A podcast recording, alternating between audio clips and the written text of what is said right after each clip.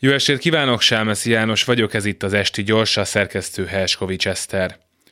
A napokban kiszivárgott chat üzenetekből derült ki, hogy Boris Johnson, az Egyesült Királyság korábbi miniszterelnöke, illetve kormányának több tagja nem tartották különösebben veszélyesnek a koronavírust. Mégis rendkívül szigorú korlátozásokat rendeltek el, engedve a sajtó, a virológusok és alig ha nem a társadalom nyomásának. Azaz azt csinálták, amit vártak tőlük, mert nem akartak megbukni.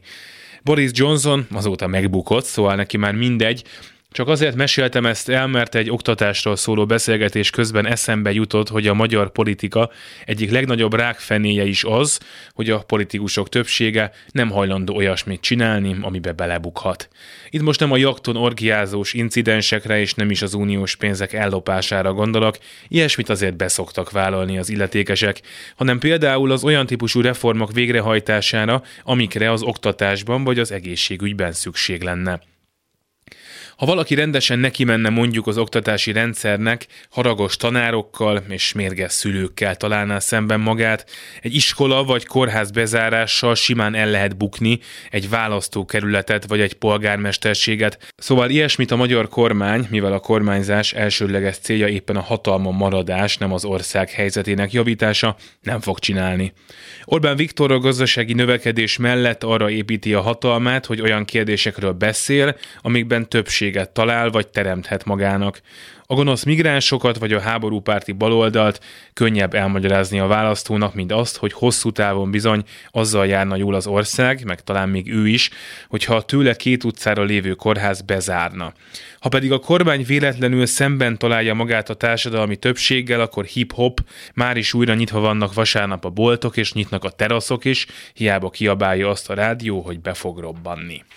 Ettől nem sokban különbözik az arra építő ellenzéki logika, hogy a Fideszt mindig fogják legalább annyian és annyira utálni, hogy az anti-Orbánizmus kinyilvánításával ott lehet maradni a magyar politika színpadán. A mondjuk pontosan az ellenkezőjét annak, amit Orbán Viktor mond, amikben pedig mellette a nép arról nem mondjunk inkább semmit, de biztosan nem mondjunk semmi kockázatosat koncepció mellett, nem véletlen, hogy kevés ellenzéki reform elképzelést tudunk felidézni, mert Jézusom, hát mit szólnának a választóink, ha a fizetős egészségügyről vagy a nyolcosztályos gimnáziumok megszüntetéséről kezdenénk el beszélni. Az időnként felmerülő, egzisztenciális kockázatot jelentő, de legalább innovatív megoldások, mint a választás vagy a parlament bolykotja, sosem merültek fel igazán, hiszen kétséges a siker, lehet, hogy a végén el kellene menni dolgozni. Azon, hogy a szavazók nélküli teljesen értelmetlen pártok sem hajlandók megszűnni, nyilván nem lepődik meg senki.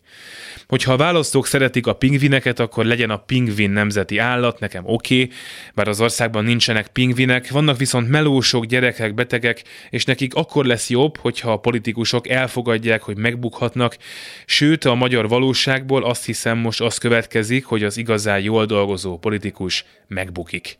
Na, így kivállalja.